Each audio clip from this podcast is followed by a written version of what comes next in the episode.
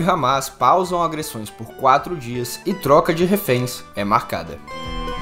Diplomacia tenta viabilizar ida de Lula à posse de Milley. E Congresso e STF estão em pé de guerra. Oi, olá e alô, tudo bem com vocês? Eu, Olavo Davi, tava com uma saudade grande de estar aqui. Mas se prepare que nossa Julia Kekia vai para o merecido descanso e nós, nós vamos ficar bem juntinhos nas próximas semanas.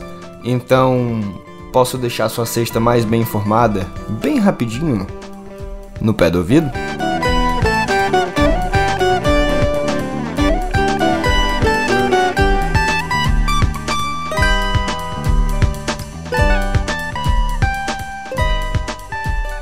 Bom, não é exatamente uma notícia boa, mas pelo menos não é ruim. O cessar-fogo de quatro dias no conflito entre Israel e o Hamas teve início na madrugada de ontem para hoje, às duas da manhã. O horário, como você deve imaginar, é pela manhã, lá no Oriente Médio. A pausa nas agressões foi negociada entre as partes e mediada pelo Catar, cujo governo mantém proximidade com o Hamas e a quem coube o anúncio da pausa no conflito.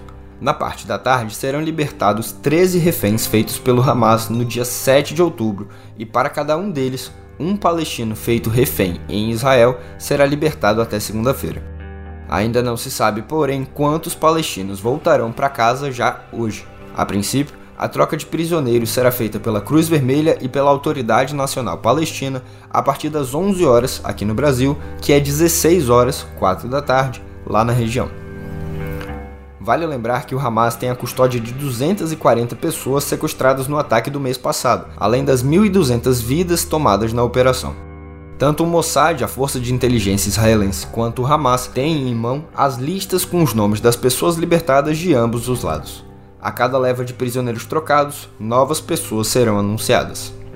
O próprio Hamas já anunciou que seu braço armado, o Al-Qassam, e grupos alheios a eles, mais parte da resistência palestina, vão deixar as armas quietas pelo período acordado. Ainda assim, Daniel Hagari, porta-voz das Forças de Defesa de Israel, apontou em coletiva que nada está finalizado até que esteja acontecendo. Mesmo assim, durante o processo, as coisas ainda podem mudar a qualquer momento. Passou bastante segurança os combates vão parar apenas em Gaza. Na Cisjordânia ocupada, onde Israel bombardeou com força nas últimas semanas, os confrontos continuam sem qualquer tipo de pausa. Outro ponto importantíssimo do acordo é a entrada de ajuda humanitária. Está garantida a entrada de mantimentos no enclave palestino, cercado desde 7 de outubro e com escassez do mais básico, de água à luz, passando por comida e medicamentos.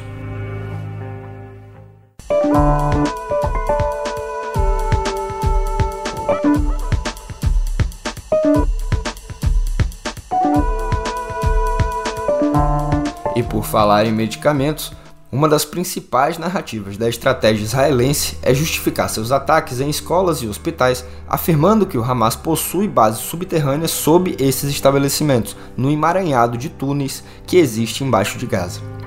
Ontem, o Washington Post publicou que militares israelenses confirmaram a detenção do diretor do hospital Al-Shifa, o maior de Gaza.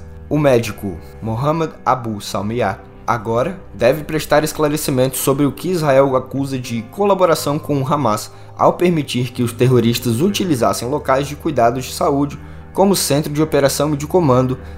Vale ressaltar novamente, segundo o exército israelense.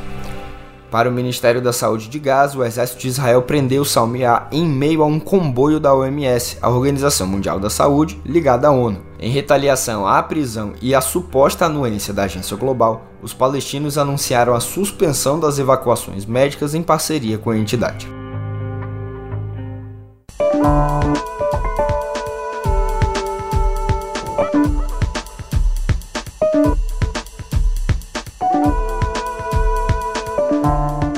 Se volta agora para a política doméstica porque, ao que parece, Fernando Haddad venceu de novo.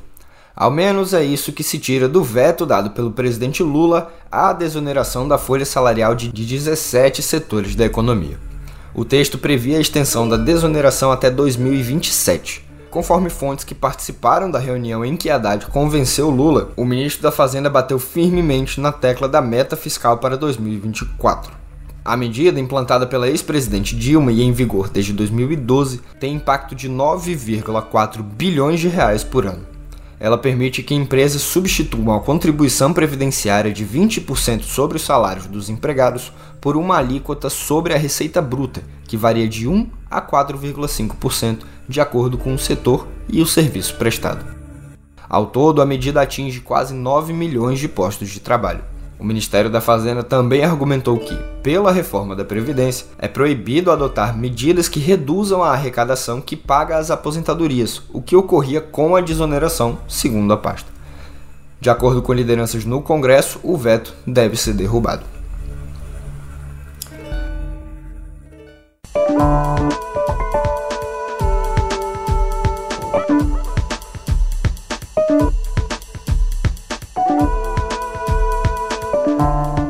Depois de muito calor e sol brilhando no lindo céu de Brasília, o tempo fechou de vez na Praça dos Três Poderes. E não é só figura de linguagem não, porque caiu cada chuva em Brasília nos últimos dias. Mas vamos lá.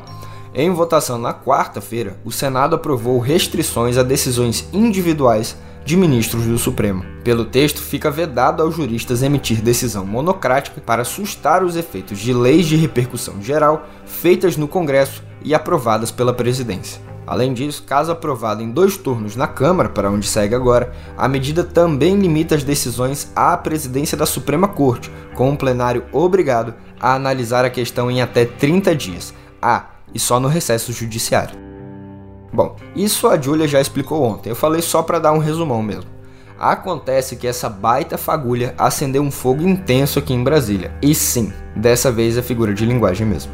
Presidente do STF Luiz Roberto Barroso considerou que são mudanças desnecessárias, além de indicar que, em países que viveram processos de corrosão democrática, as cortes constitucionais foram os primeiros alvos. Já o decano do STF, ministro Gilmar Mendes, sempre lembrado por sua oratória ácida, pontuou que a corte não irá submeter-se ao tacão autoritário, venha ele de onde vier, ainda que escamoteado pela representação de maiorias eventuais. Bom é que precisa de um dicionário para cada declaração do Gilmar Mendes, né? Em resposta, o presidente do Senado, Rodrigo Pacheco, afirmou em fala dura que a PEC não é uma retaliação ao Supremo, mas um aprimoramento, visando reforçar o que diz a Constituição. Afirmou ele também que nenhuma instituição é intocável e se queixou de agressões gratuitas dos ministros. Pacheco criticou também a polarização, alertando que, segundo ele, é um cenário de discursos pobres e sem argumentos, no debate público brasileiro.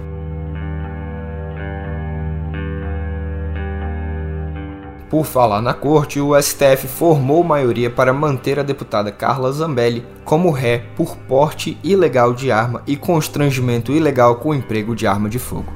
Vocês lembram disso? Na véspera do segundo turno da eleição do ano passado, a deputada, já eleita para um novo mandato, sacou uma arma e perseguiu um homem pelas ruas de São Paulo. O julgamento era um recurso impetrado pela defesa de Zambelli, que alega não haver crime na atitude da parlamentar, pois ela tem porte de arma registrado. Acontece que o porte de armas é suspenso 24 horas antes e depois da votação, em função da resolução 23669 de 2021 do Tribunal Superior Eleitoral. Sim, eu fui buscar para vocês. O pedido foi negado pelo relator Gilmar Mendes, que foi seguido por Cristiano Zanin, Alexandre de Moraes, Carmen Lúcia, Edson Fachin e Dias Toffoli. Bom, já no Superior Tribunal Militar, Adriano Testoni foi condenado a um mês e 18 dias de detenção por ter gravado vídeo xingando as Forças Armadas durante os atos golpistas do 8 de janeiro. Ainda cabe recurso e Adriano pode responder em liberdade. Um mês e 18 dias, isso é um período de férias, né? não é prisão. Mas tudo bem.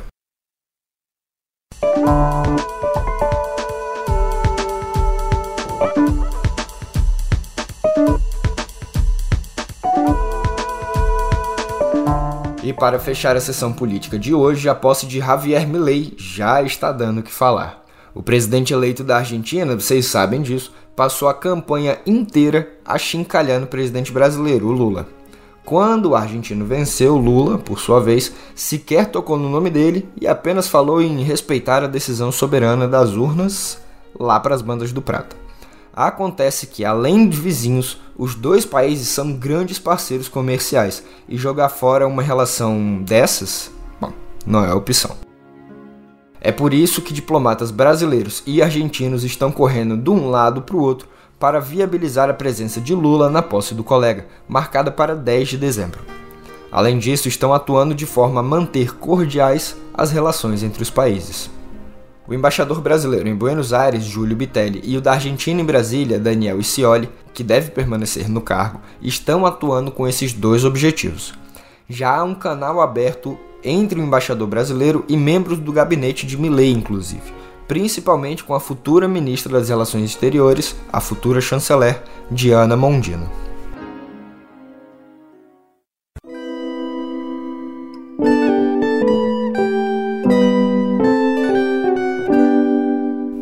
Viver, a gente traz uma notícia de ecologia, de meio ambiente, porque, bom, alguma coisa está dando certo. Dados do Observatório do Clima divulgados ontem mostram que o Brasil reduziu as emissões de gases do efeito estufa em 8% no ano passado. A diminuição da taxa de desmatamento na Amazônia e o grande volume de chuva que dispensou o uso de usinas termoelétricas para geração de energia ajudaram a manter o índice em baixa. Mesmo com a queda, a agropecuária teve um aumento recorde de emissões, com alta de 3%, a maior desde 2003. Entre 2019 e 2022, o Brasil emitiu 9,4 bilhões de toneladas brutas de, de gás carbônico, o CO2, voltando aos mesmos patamares da década de 90 e o início dos anos 2000. Desse total, 1,12 bilhão de tonelada provém da destruição dos biomas nacionais.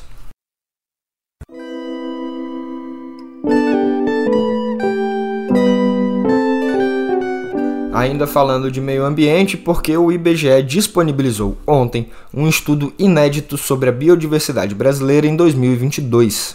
A pesquisa mapeou e analisou mais de 22 milhões e meio de ocorrências de fauna e flora de diferentes fontes e todas elas inseridas no Sistema de Informação da Biodiversidade Brasileira.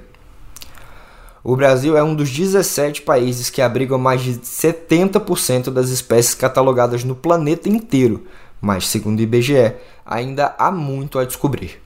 O órgão abriu um canal de atendimento ao público que tenha interesse em fazer críticas, elogios ou registrar suas percepções sobre o estudo.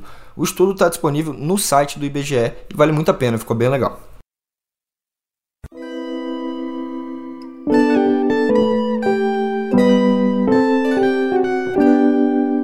Antes eram mais ou menos nove anos num dos maiores clubes do mundo. Agora, para o Ministério Público de Barcelona, serão nove anos de prisão. Ao menos foi essa a pena que o órgão pediu para o ex-jogador da seleção brasileira, Daniel Alves, acusado de ter estuprado uma mulher em uma boate em dezembro do ano passado. Apesar de apresentar diversas versões para a história, ele nega o crime, mas está preso preventivamente desde janeiro. Alves será julgado por agressão sexual, já que a legislação espanhola não tem uma tipificação específica para estupro. Caso condenado à pena máxima, ele pode pegar até 15 anos de prisão.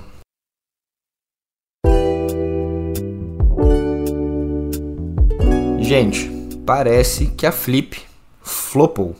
Sério, esse é o sentimento compartilhado pela maior parte do público, editoras e escritores, no segundo dia da Festa Literária Internacional de Paraty, a Flip.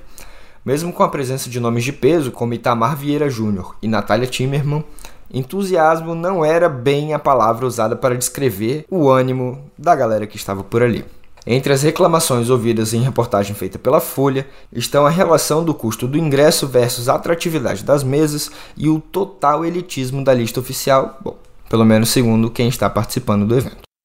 Por outro lado, houve quem comemorasse o espaço dado à poesia, considerado, considerando importantíssima a iniciativa. Como o debate de ontem, poesia não é luxo.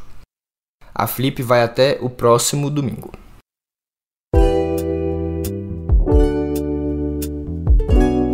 Sem lançar material inédito desde 2012, quando emplacou os sucessos Esse Cara Sou Eu e A Mulher Que Eu Amo, o cantor Roberto Carlos fez a alegria dos fãs ontem com o lançamento da canção Eu Ofereço Flores.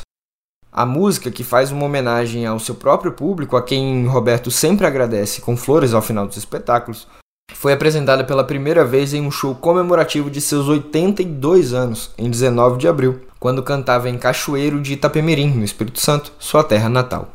Roberto Carlos deve cantar a faixa durante a gravação de seu especial de fim de ano, no próximo dia 29.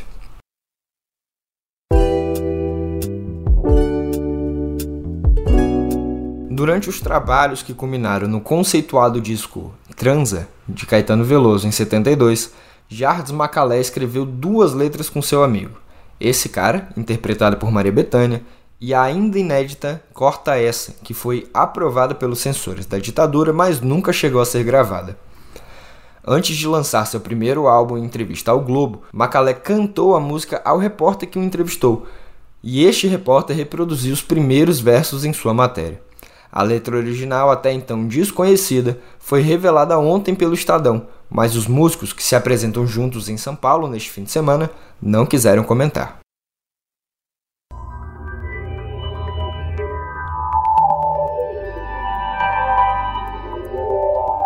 Vamos para a aba de tecnologia? O Instagram vai permitir que seus usuários baixem os rios públicos diretamente no celular. falei rios, mas eu vou falar direitinho os Reels, tá bom? Para você não achar que pode chegar e pegar um rio, um curso d'água e levar para cá. Segundo o CEO da rede social, Adam Mosseri, os vídeos baixados terão uma marca d'água do Instagram e o nome da conta, como no TikTok. Antes, a plataforma permitia apenas salvar os Reels no aplicativo para visualização. Agora, os usuários podem clicar no botão de compartilhamento e selecionar a opção de download. Também é possível desativar a funcionalidade caso o perfil não queira permitir que outras pessoas baixem os seus vídeos. O Instagram começou a liberar o download nos Estados Unidos em junho.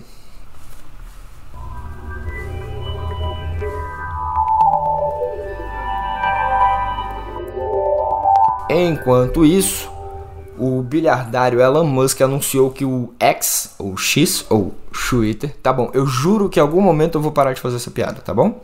Mas ele anunciou que o X voltará a exibir títulos de links postados na rede social menos de dois meses após suspender esse recurso. O motivo seria um pedido do próprio Musk, que alegou que a mudança melhoraria a estética da plataforma. Desde que adquiriu o Twitter em outubro de 22, o executivo já introduziu diversas mudanças na rede social. Recentemente, o bilionário anunciou mudança nos algoritmos após críticas ao conteúdo compartilhado na rede social. O objetivo principal deste movimento é combater a disseminação de desinformação relacionada ao conflito entre Israel e Hamas.